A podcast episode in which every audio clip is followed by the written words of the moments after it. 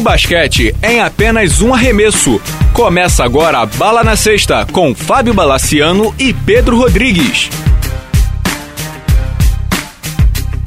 Amigos do Bala na Sexta, tudo bem? Começando mais um podcast aqui e o podcast, assim como a temporada, chegando nos momentos decisivos. Pedro Rodrigues, tudo bem? Animadíssimo com os playoffs de NBB e NBA? Fala, Bala, animadíssimo, né, cara? Agora a coisa tá ficando boa, né? Vamos tocar o barco, vamos com as rapidinhas primeiro? Vambora. É, a primeira rapidinha que você lembrou bem aqui antes do programa é falar sobre o Tracy McGrady. Você falou muito bem, né? O Tracy McGrady virou. tá tentando ser jogador de beisebol. Você deu uma definição boa sobre ele. Você poderia repetir, não? Não, é fácil, né, cara? Quando você é milionário e aposentado, dá para fazer graça, né, cara? Ele tá jogando num que eles chamam de minor league, né? Que nem é uma segunda divisão, é uma liga em desenvolvimento. E parece que ele foi tão bem quanto o Michael Jordan, né? Então... É, pois é. Vamos só torcer pro Tracy McGrady não voltar às quadras, porque ele não aguenta mais. O Michael Jordan ainda aguentava, né? É, é verdade. Aguentava não, ainda jogava muito, né? Tá ganhando depois três títulos, né? O McGrady os joelhos dele não aguentam mais, né? Tem uma outra rapidinha boa também, que é que começou a temporada 2014 da WNBA. A WNBA tá longe de ter o glamour da NBA, ela, a, como é que eu vou dizer, o tempo da NBA de temporada, é um torneio curto, três, quatro meses, mas começou e começou com três brasileiras. A Nádia Colhado e a Érica jogam pelo Atlanta Dream. A Érica é titular absoluta e a melhor pivô da WNBA, consequentemente a melhor pivô do mundo. Exerce um papel defensivo muito forte. É, a Nádia ainda vai precisar de tempo de quadra e vai ter que ralar muito no treinamento. É uma jogadora muito boa de físico e não tão boa de técnica. O que é bom para ela é que o treinador do Atlanta Dream agora, Pedro, é o Michael Cooper. Ah, é o... aquele Michael Cooper do Lakers? Exatamente. Michael Cooper é o técnico do Atlanta Dream. Inclusive, ele foi chamado pelo Sport Recife durante a LBF, gostou da Nádia e por isso recomendou a Nádia Camp lá pro treinamento. E aí sim ela ganhou um contrato. É o contrato da WNBA não é garantido, ela pode ser rescindida a qualquer momento. Já se passaram dois jogos da WNBA, ela ainda não entrou. Mas só ela já tá lá, acho que é uma grande vitória e mostra que ela tem um caminho bastante bacana para percorrer na WNBA. A Erika já é carne de boi, como diz, né? A Erika já é consagradíssima, né? E para mim, o, o, motivo pelo qual eu comprei o League Pass, é, admito, foi ver a Damires. Eu comprei o League Pass da WNBA, ele tá à disposição, R$14,99. Não tem todos os jogos, mas tem, sei lá, quase todos. Eu achei por bem comprar comprar para ver a Damires, ela tá na temporada de estreia dela no Minnesota Lynx. Pedro Rodrigues, o Minnesota Lynx é tipo o Boston Celtics da década de 60. Ele leva tudo. É muito. É, é, o melhor time disparado, tem a Maya Moore, que para mim é cracaça, tem a Simone Augustus, que também é cracaça, tem a armadora, o Allen, que é muito boa. Tem a Rick Brunson, também, que é ala pivô, que esse ano tá machucada, ela é posição 4, quem virou titular do time? A Erika? A Damires, a, a Erika do Atlanta, rapaz, acorda, rapaz. A, a Damires, a Cara, Damires da, WNBA, infelizmente, eu não é, consigo. Eu não consigo. A WNBA virou. A Damires virou titular do melhor time da WNBA no seu ano de estreia. É, é, um feito a ser comemorado. Ela começou muito bem já, com 30 minutos. A técnica tá dando uma força muito grande para ela. Vamos acompanhar a Damires, ela é a maior revelação do basquete brasileiro, certamente, dos últimos 10 anos. E ah, só uma pergunta, isso aí tangenciando. A WNBA NBA não tem mais nenhuma ligação com a própria NBA. Ela é uma liga própria agora, né? Ela é uma liga própria. A única coisa que ela tem com a NBA é a parte logística. Então, os times treinam nos centros de treinamento da NBA, os times jogam nos ginásios da NBA e por aí vai. Tudo que tem coisa assim de material, essas coisas, eles, eles utilizam a estrutura da NBA porque a WNBA não consegue ter um centro de treinamento próprio. O que deve ser um pouco engraçado é porque, por exemplo, agora o San Antonio, que está treinando para as finais da NBA, tem ao seu lado o San Antonio Silver Stars, o Indiana Pacers tem o Indiana Fever. Então deve ter algum arranjo, entre aspas, de centro de treinamento, arranjo de horário de jogos e de ginásios, etc. Mas é uma liga própria, totalmente própria e ainda deficitária. Tanto que o Magic Johnson comprou o, Los Angeles Sparks. Ele é doido para comprar as franquias de Los Angeles inteira, né? Ele é, é do Dodgers, né? É, do Dodgers também no beisebol. Dizem que ele é um dos candidatos a comprar o Clippers. Ele comprou os Sparks para ver se dá uma ajuda também. A WNBA ainda é deficitária. Ainda, Nossa. né? Tem 20 anos por aí, 15 anos. Não tem tem muito tempo mais do que isso, não. Boa sorte para as brasileiras que estão lá. E a WNBA efetivamente é o melhor campeonato feminino, cara? É o melhor, porém o mais curto, né? Porque dura quatro meses. É que, na verdade, todas as muito boas que jogam em Espanha, Rússia, Turquia, França, acabam lá por quatro meses. Uhum. O sonho de quem gosta de basquete feminino é que a WNBA seja um campeonato de oito meses, nove meses, como é a NBA, entendeu? Ainda não é viável financeiramente, por isso que os caras ainda não deram esse passo. Vamos começar pelo Brasil. É, é, aqui no, no, no, NBB teve uma semana agitada de técnicos. Vamos falar dos primeiros dos que saíram e depois do que está chegando, né? É, uhum. O Demetrios não segue mais como técnico de Limeira e o Sérgio Hernandes também não fica como técnico de Brasília.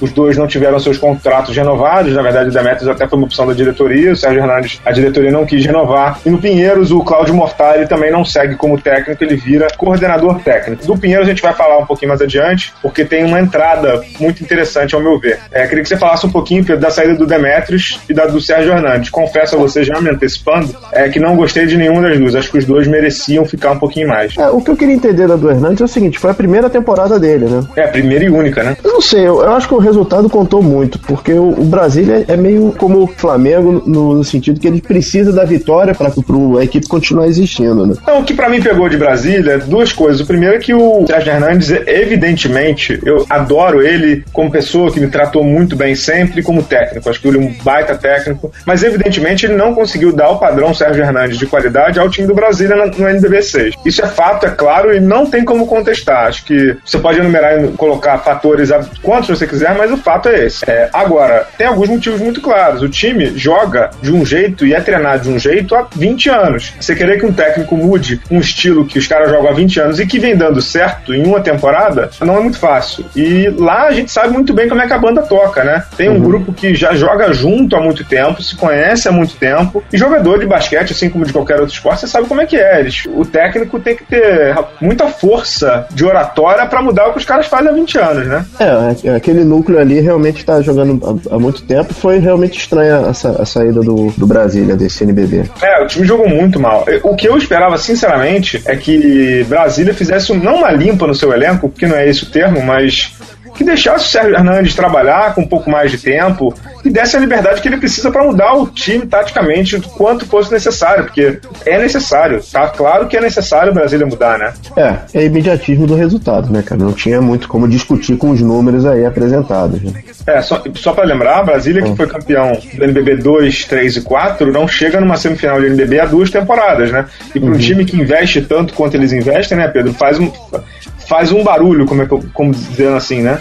Faz, faz bastante barulho. Né? Agora vamos falar de quem tá chegando, cara? Vamos. É, na, na, verdade, só falar da demissão do Demetrius também, uhum. de Limeira. Não gostei, acho que o Demetrius faz um bom trabalho em Limeira, ele é um bom técnico. Vem da escola de Franca, lá de Hélio Rubens e companhia. Acho que ele é um bom técnico. Não entendi muito bem a saída dele. O Cássio Roque, presidente de Limeira e também presidente da Liga, é, colocou um, um texto no, no, Facebook de Limeira, até compartilhei no Facebook do Bala na Sexta, falando sobre a saída do Demetrius e dizendo que preservou o cara e tal. O fato é que Limeira é, abriu 2 a 0 contra Mogi, perdeu de 3 a 2 com o quinto jogo em casa. E Limeira, não sei se você sabe, tem uma curiosidade, nunca ganhou uma série de playoff de NBB. Sério? Sério. Não é culpa do Demetrius, até porque o Demetrius não teve em todas, acho que o Demetrius teve nas duas ou três últimas. Mas, como é que eu vou dizer? Eu não tiraria o Demetrius, que ele faz um bom trabalho num, num time de investimento médio, não é um investimento alto, e mais dia menos dia ia acontecer de ele ganhar uma série de playoffs. E ele trouxe um estilo de jogo que me agrada em Limeira. Não acho que ele é um. Como é que eu vou dizer? Eu não acho ele o Héctor e Messina, do NBB, pelo contrário. ah, mas, mas assim, é, o que não é nenhum demérito, que o Messina tem 30 anos de estrada, dirige lá na Europa há muito tempo, mas o Demetrius é um técnico muito bom. Acho que ele é um técnico muito bom e é um nome fortíssimo no mercado. Não sei se você concorda comigo. Não, concordo sim, concordo sim. Até porque tá vagando muita, muitos muito postos. emprego. É, falando em postos, ah, agora vamos falar de quem chega, né, cara? Isso, isso. Uma contratação bem interessante, né? Eu acho. Vamos lá. Então, quem está iniciando um trabalho agora no Pinheiros é o Marcel, o grande Marcel. Uhum. Estará aqui no podcast, hein? já posso antecipar que ele será um dos convidados em breve. Caramba, sério? Legal. Sim, senhor. É... Vai se preparando. Pô, tem muita coisa para perguntar para ele. Vamos lá. Só com ele. Vamos lá. Ele fez parte daquela geração da década de 80, aquela geração fantástica, e ele está começando um trabalho no Pinheiros que é um bom time, que ele chegou no final da Liga das Américas e saiu cedo no NBB, saiu para o Mogi, né? Isso. O que, que, você espera do Marcel no, no, no, Pinheiro? Cara, eu sou indiscutivelmente fã do Marcel como pessoa e como técnico no pouco que eu vi dele. Acho que o Marcel é um, um, um cara muito crítico, um cara com senso crítico apuradíssimo, que por si só já me agrada, porque longe de ir naquele estilo, ah, vou com a maré, ele não é assim, ele é um cara muito, muito crítico, como é que eu vou dizer? Longe de ser passivo, permissivo, como muitas pessoas no basquete brasileiro são. É, tem uma coisa importante, o Marcel entende do jogo. Ele entende do basquete, ele tem os conceitos do basquete, digamos, moderno, muito claros na cabeça dele. Isso é muito, muito óbvio. Ele conhece do jogo, ele entende do jogo, e para mim, no trabalho que eu vi dele em São Bernardo há quase uma década, ele sabe passar isso para seus atletas. Para mim é muito claro. Para mim é muito claro. O Marcel é uma grande contratação do Pinheiros, o Pinheiros do dirigente lá, o Rossi, que para mim é um dos melhores dirigentes do basquete brasileiro, independente das diferenças de opinião que a gente tem. O Rossi trava uma briga com a imprensa que chega a ser até insana, mas está no direito dele. É, mas é um cara de visão. Ele é um cara de visão na montagem do time, ele é um cara de visão na montagem de suas comissões técnicas. E ele vai dar ao Marcel algo que ele nunca teve. Marcel nunca teve um, um dirigente que o apoiasse, e dois, uma estrutura de clube como ele vai ter no Pinheiros. Para quem não conhece o Pinheiros, ele fica ali nos Jardins de São Paulo. Eu nunca sei se é o Jardim Paulista, Europa, América. É um dos jardins. É, e tem uma estrutura fabulosa de ginásio, preparação física, parte científica, tudo que você puder, uma fisioterapia, fisiologia. Então o Marcel, esse ano, nessa temporada do NBB 7, ele só vai ter uma preocupação, que é muito, muito, muito, muito importante, que é treinar. Ele vai treinar o time. Ele não vai ter que se preocupar com o salário, como ele teve que se preocupar em São Bernardo. Ele não vai ter que se preocupar com o ginásio. Ele não vai ter que se preocupar com quem vai ser o médico. Ele não vai ter que se preocupar com nada. Ele vai ter que treinar o time e colher os resultados. Eu acho que melhor cenário para quem quer voltar ao cenário brasileiro, impossível, né, Pedro? Não, perfeito. E acho que foi realmente uma decisão bem acertada do Pinheiros, cara.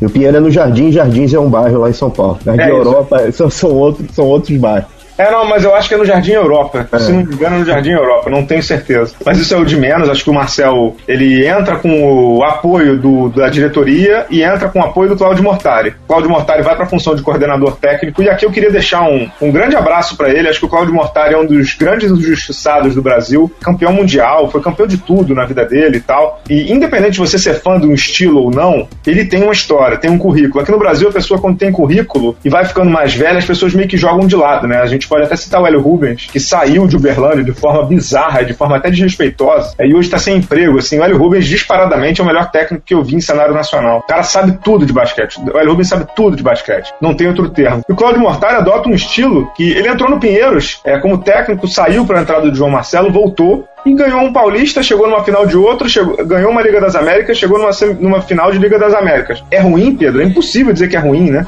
Não, o trabalho não é ruim. O trabalho não é ruim, o Pinheiro joga um basquete interessante. Agora. Pode não ser o basquete dos nossos sonhos, e para mim não é mesmo. Acho que tem passos de evolução que ele precisa dar e talvez o Mortari não tivesse conseguindo dar. Mas assim, o Mortari tem o seu valor, entendeu? Ele tem o seu valor para um basquete que, como é o brasileiro, que é o basquete mais livre, que é um basquete que ainda não tem a coisa tática, a coisa do pensamento de jogo muito no, no, no, na, no sangue. Então ele tem o seu valor e merece, pela história, pelo currículo e pelas conquistas recentes, ser valorizado sempre. Não, cara, perfeito.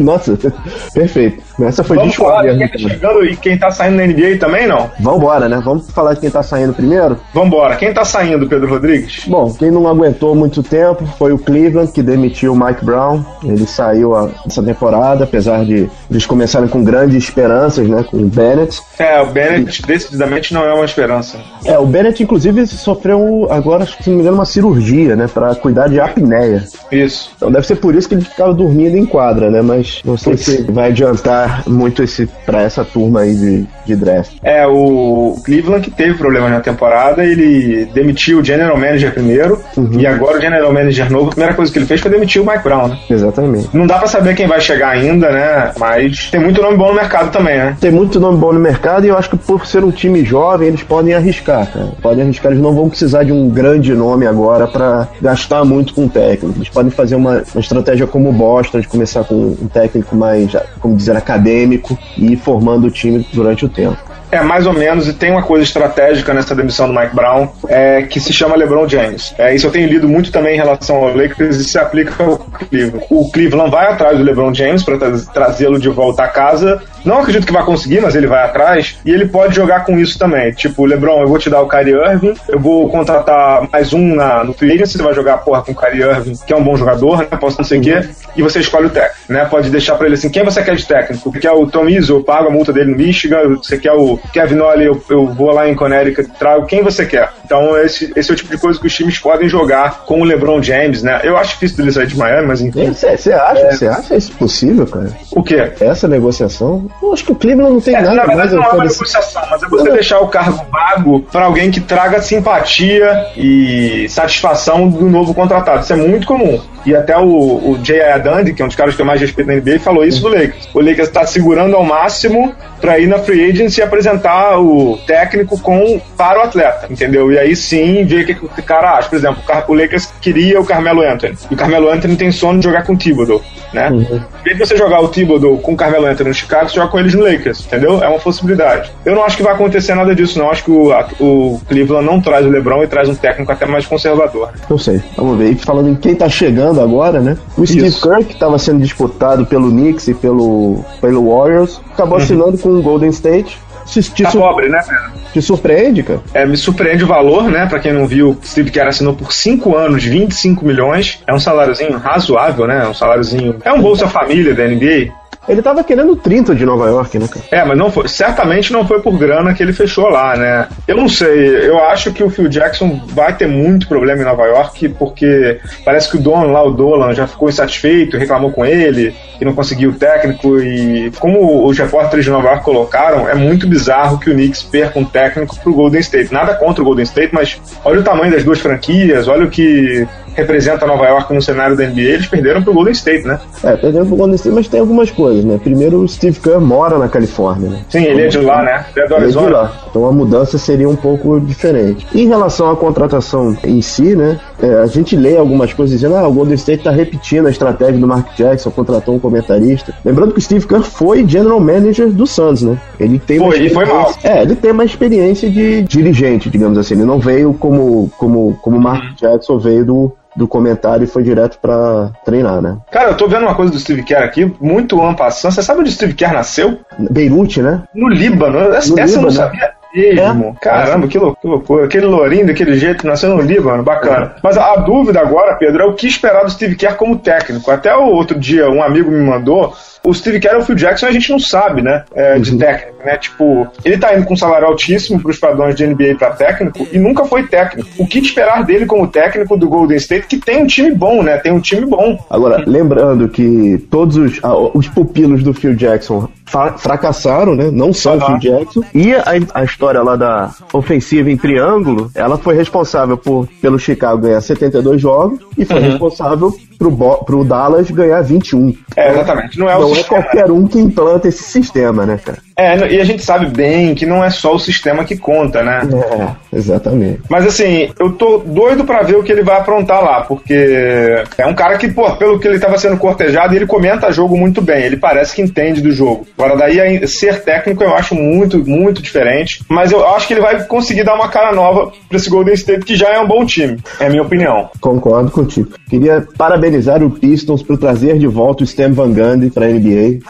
Ele assinou, ele assinou com poderes plenos. Se você É. quiser ouvir uma boa entrevista na NBA, ouça as entrevistas do Stan Van Gundy, cara. É verdade, mas eu não acho. Eu, eu particularmente, acho que vai ser foguete ali, porque ele não é um cara muito paciente, né? Não, nem um pouco. Vai ser muito bom, cara. contratou o Josh Smith a peso de ouro e o Josh Smith já saiu a temporada reclamando.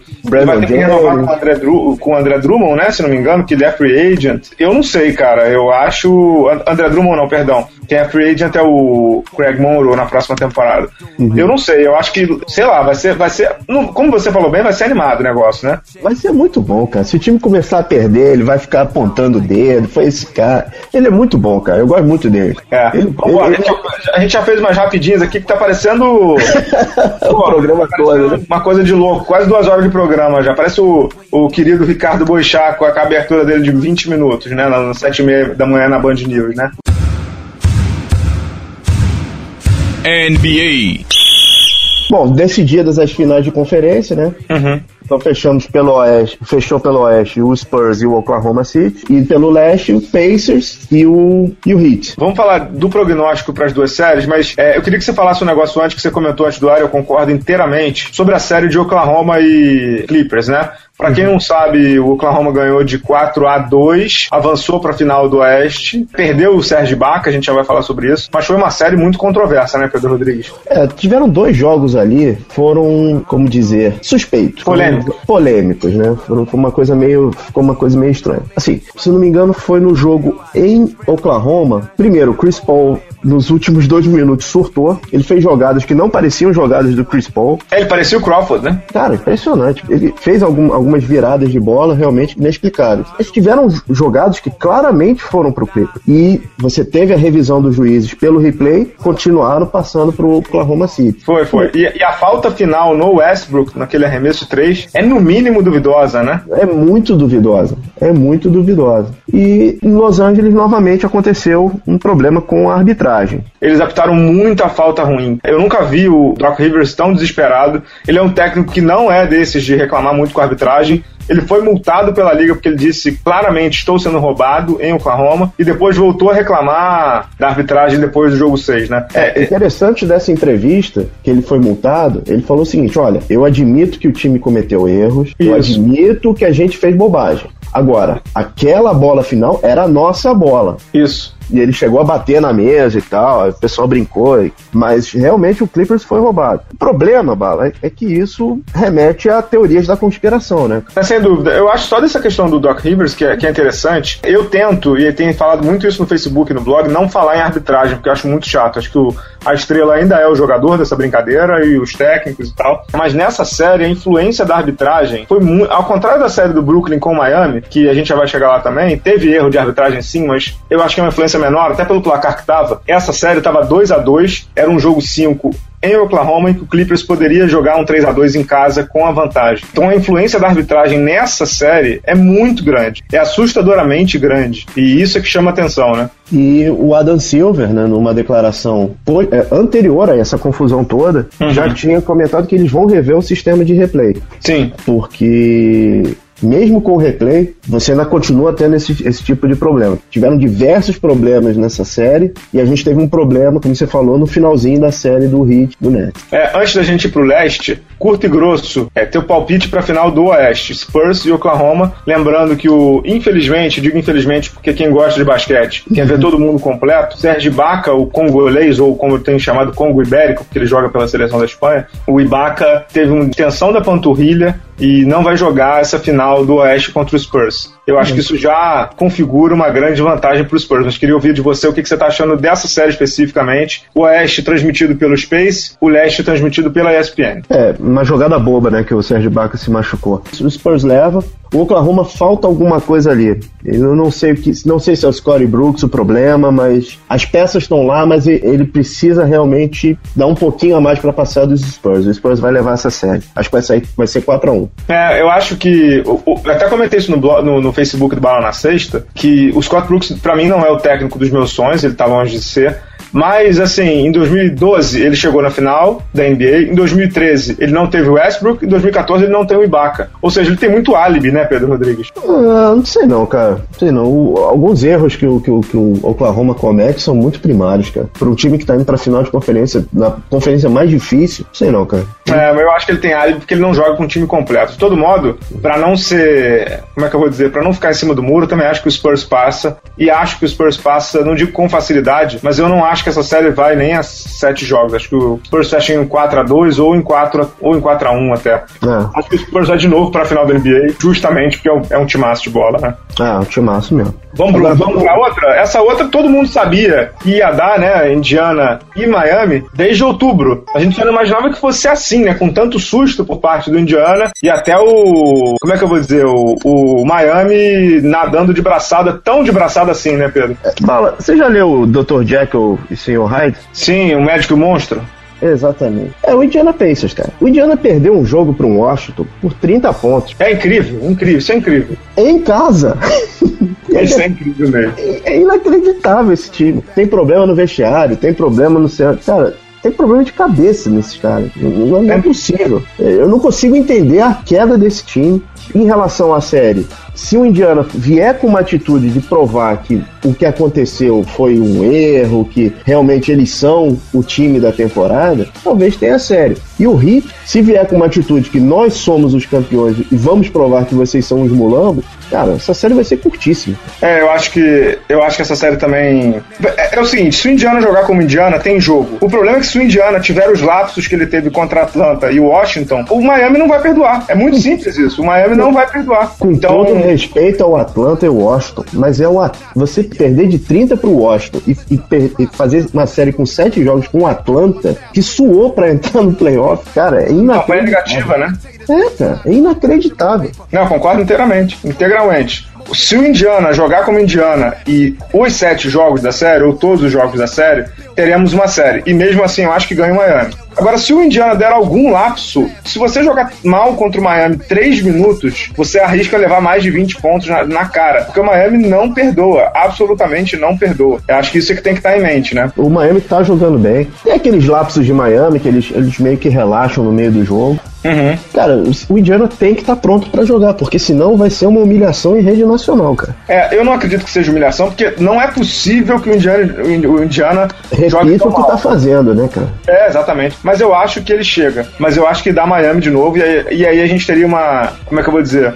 uma repetição da final. Repetição da final do ano passado, que para mim foi uma das melhores finais de todos os tempos, né? Uma final espetacular. Todo mundo lembra do Real aí, do que, que ele pode produzir. Eu acho que vai dar a mesma coisa. Mas, a não ser que o nosso bravo Diana jogue como Diana e a gente não tenha muita noção, né? É, pois é. Agora quem vai aparecer? O médico ou o monstro, né? Vamos torcer para que apareça o médico, porque a gente gosta de basquete, né? É, para ter jogo, né?